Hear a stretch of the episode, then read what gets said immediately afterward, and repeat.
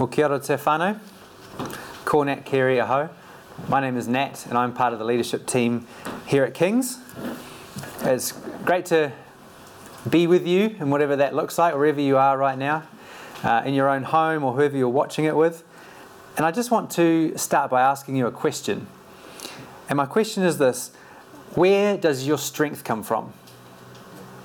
Where does your strength come from? You know, if we were to ask, if we were to go out in the streets and ask the average person that question, what do you think they would say? Maybe they might say, hey, well, my strength comes from my whānau, my family, uh, the people I'm close to. That's where I get my strength from. Perhaps others would say, mine comes from my stability of, of my job and my ability to earn and provide for my needs. That's where I feel strength comes. Or maybe others would say, Well, I was raised that I can't trust anyone else, so my strength has to come from me because that's the only person I can trust. Well, it's a good question to be asking right now. And some of us might actually feel, Hey, my strength is gone, or my strength has been taken away from me in the season that we're in. And as followers of Jesus, we might want to reframe this question slightly. We might want to say, we want to ask the question Does our strength come from the outside, from other people, from our circumstances? Or does our strength come from the Spirit of God that lives within us? How would you honestly respond to that question? I know for me personally, I find that question of where does my strength come from actually pretty confronting and, and quite a deeply searching question, if I'm honest. You see, one is a sure foundation. When our strength comes from the Spirit of God, that is a strong foundation we can build our lives in. The other, outward circumstances, it's, it's faulty and it's weak at best. And really, no more so than in a time like this of both global and personal crisis. It makes you rethink where does my strength come from. And what I want to do uh, this morning is I want to read just one short scripture from Paul's letter, his second letter to Timothy. He writes this. This is 2 Timothy 2:1. You then, my son, be strong in the grace that is in Christ Jesus. You then, my son, be strong in the grace that is in Christ Jesus. Be strong in God's grace. I'm convinced that, especially at times like we're in now, God is wanting to build a church full of people who are strong in the grace that is in Christ Jesus. Whole communities who are finding their strength from grace and are able to then transform the communities around them. So I want to look at that a little bit this morning. So, what does it mean? What does it mean to be strong in the grace of God? Well, I'll tell you what it doesn't mean. It doesn't mean being strong in yourself. It doesn't mean wearing that mask, that maybe that Christian mask, and looking like you've got it all put together. Actually, that's a lie that, that many Christians buy into, is that we must appear strong or we must find our strength in our own gifting our own abilities and, and really find it in ourselves. And actually, that hamstrings people from ever finding maturity in Christ. Actually, when Paul wrote this, these uh, short words to Timothy, he was in a pretty weak place. 2 Timothy is one of the prison letters that Paul wrote from a, a pretty dark and dingy prison where he was awaiting probable execution. Well, he, he probably thought that was what was going to happen, and, and history would say that is what happened. He was alone. Um, whole churches and whole regions had deserted him. People had turned their backs on him. He, in his own strength, he was at a, a very, very low point when he wrote these words to Timothy. In another one of his prison letters, he wrote this. This is Philippians 4 12 to 13. I know what it's how to be brought low and I know how to abound. In any and every circumstance, I have learnt the secret of facing the plenty and hunger, of abundance and need. I can do all things through him who strengthens me. We used to sing a song when I was a kid. I can do all things through Christ who strengthens me. It's not probably not the tune, but um, we used to sing that, and it was always to me and, and probably to others conjured up a sense of, you know, we can take over the world, we can fly like Superman through God's strength. But actually, the context here is Paul saying, I can find strength in my, even in my weakness, even in my, in my hunger, even in my need, I can be strong in the grace of God. Paul wasn't walking around with a thin veneer of a mask, sort of, I've got it all sorted. How are you, my brother? I'm fine, you're fine.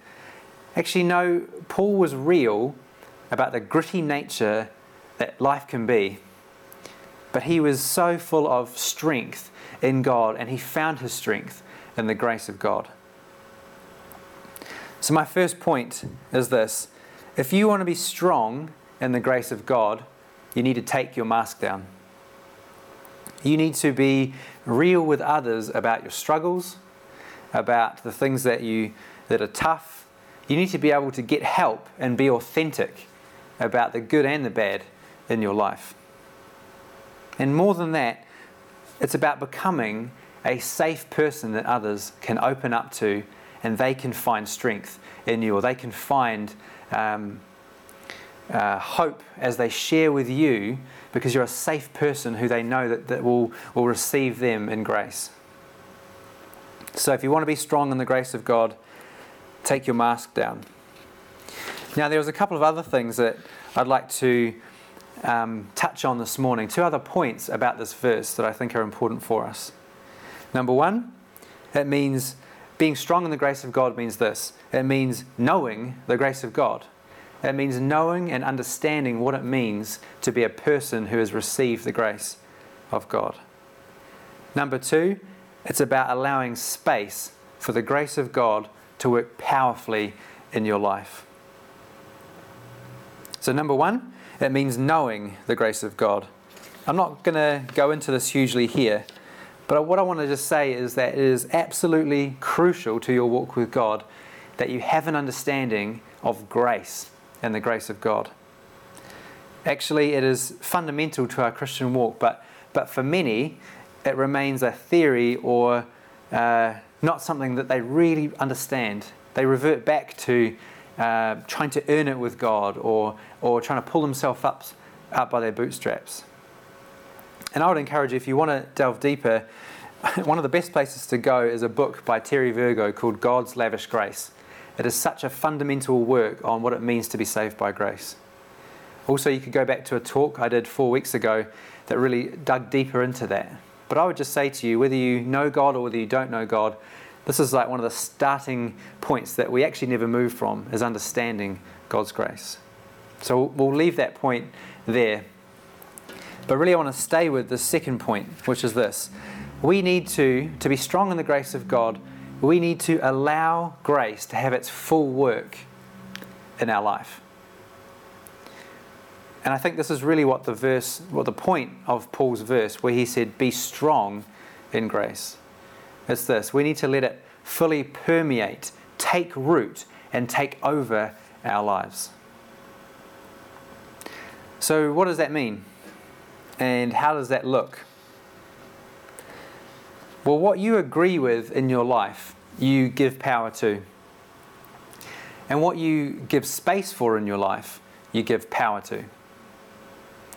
Adam and Eve agreed with the snake in the garden and they gave power to the lie about God and about themselves.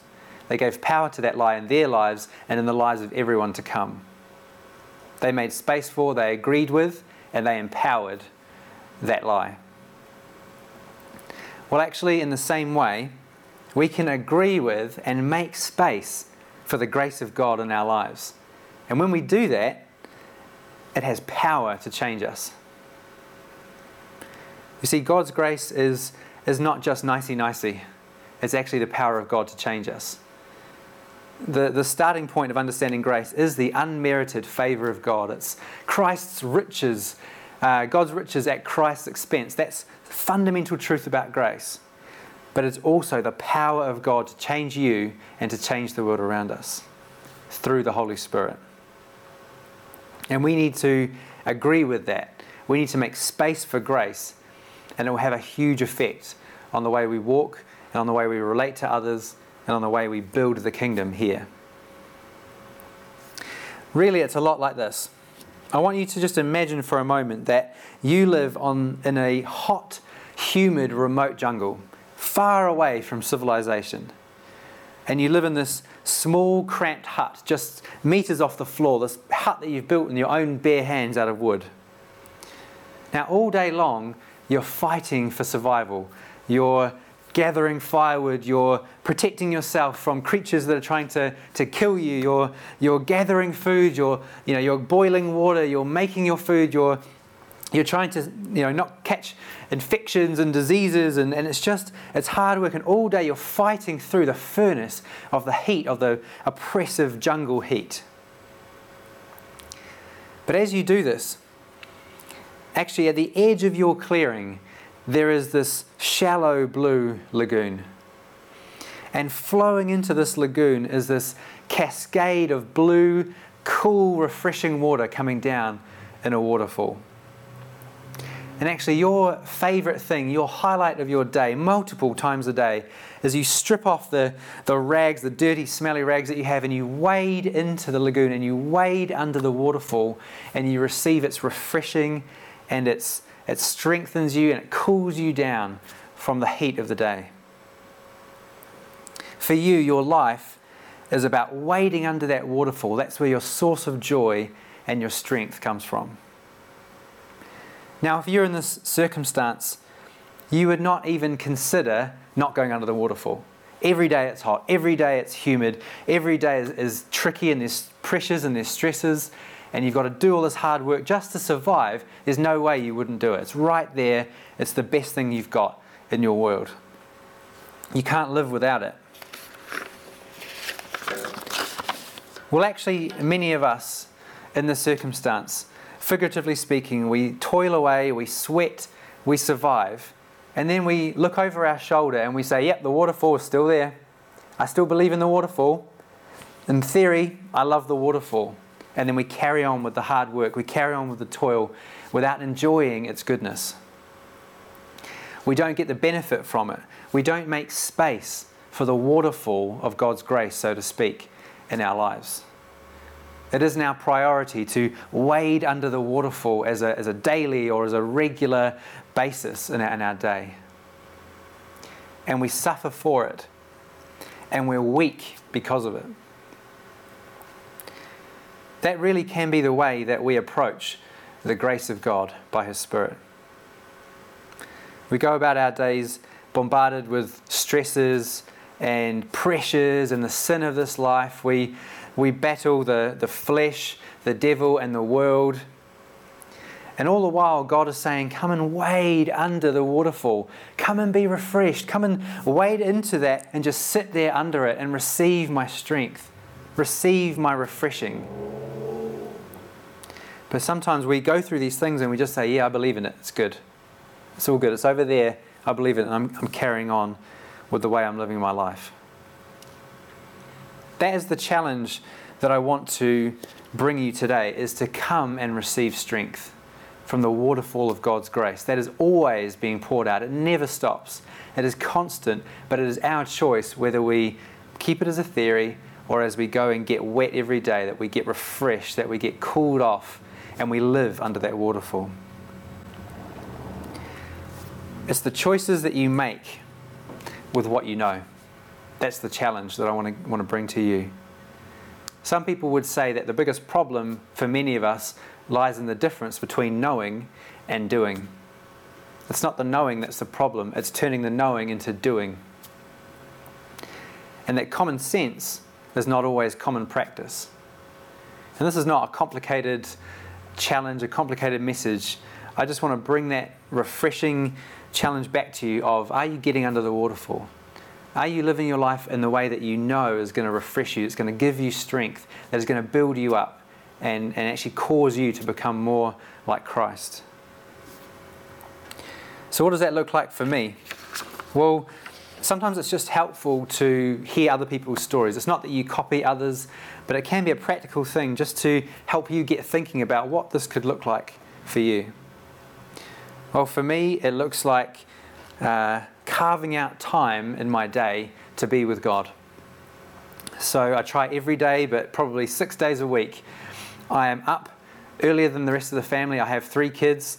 Uh, all of last year, we were living in a house of 10 people. So for me, it was getting up earlier than everyone else, or most people in the, in the household, and it was going to the garage because it was quiet and it was my own space.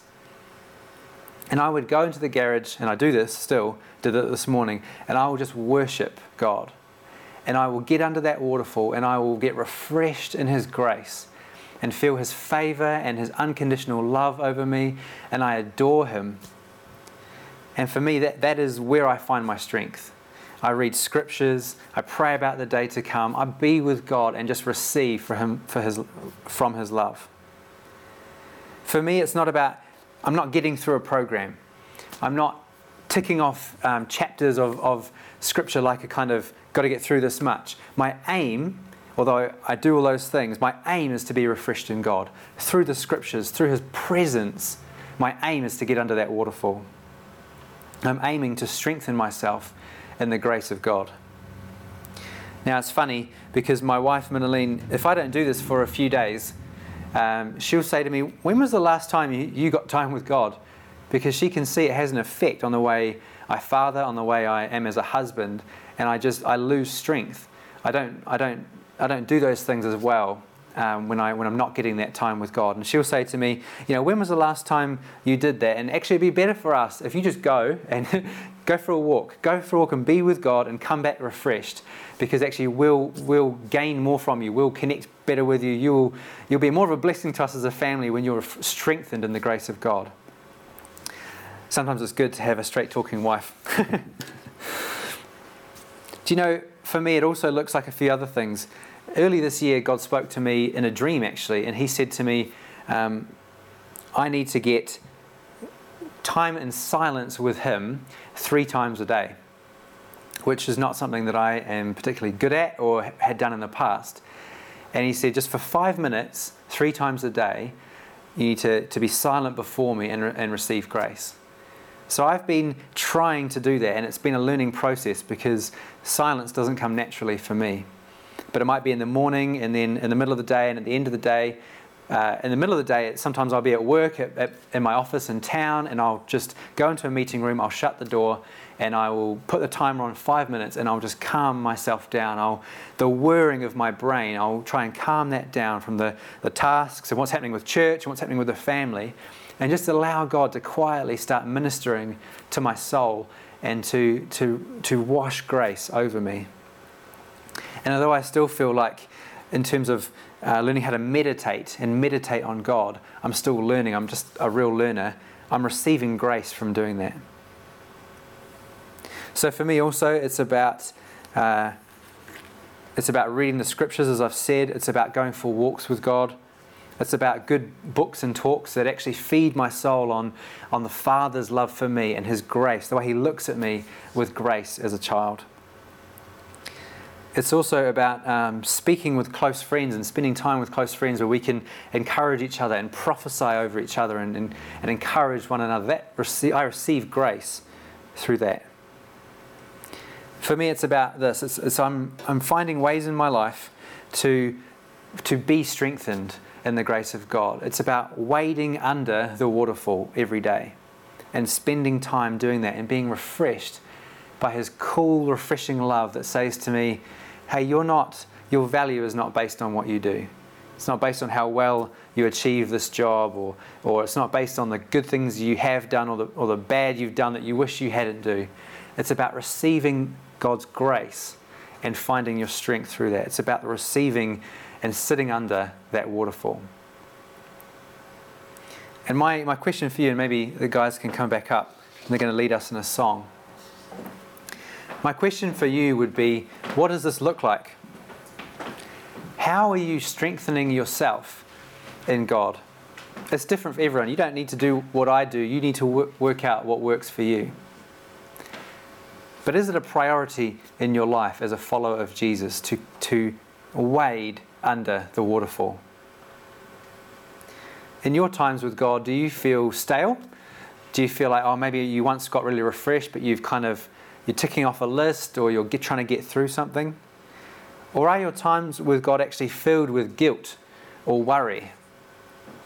If that's the case, I would encourage you to go back to my, my point of understanding the grace of God and actually digging that well, uh, digging out the truth in the scriptures about God's grace, so that when you are being able to be under that waterfall, you're actually able to receive it.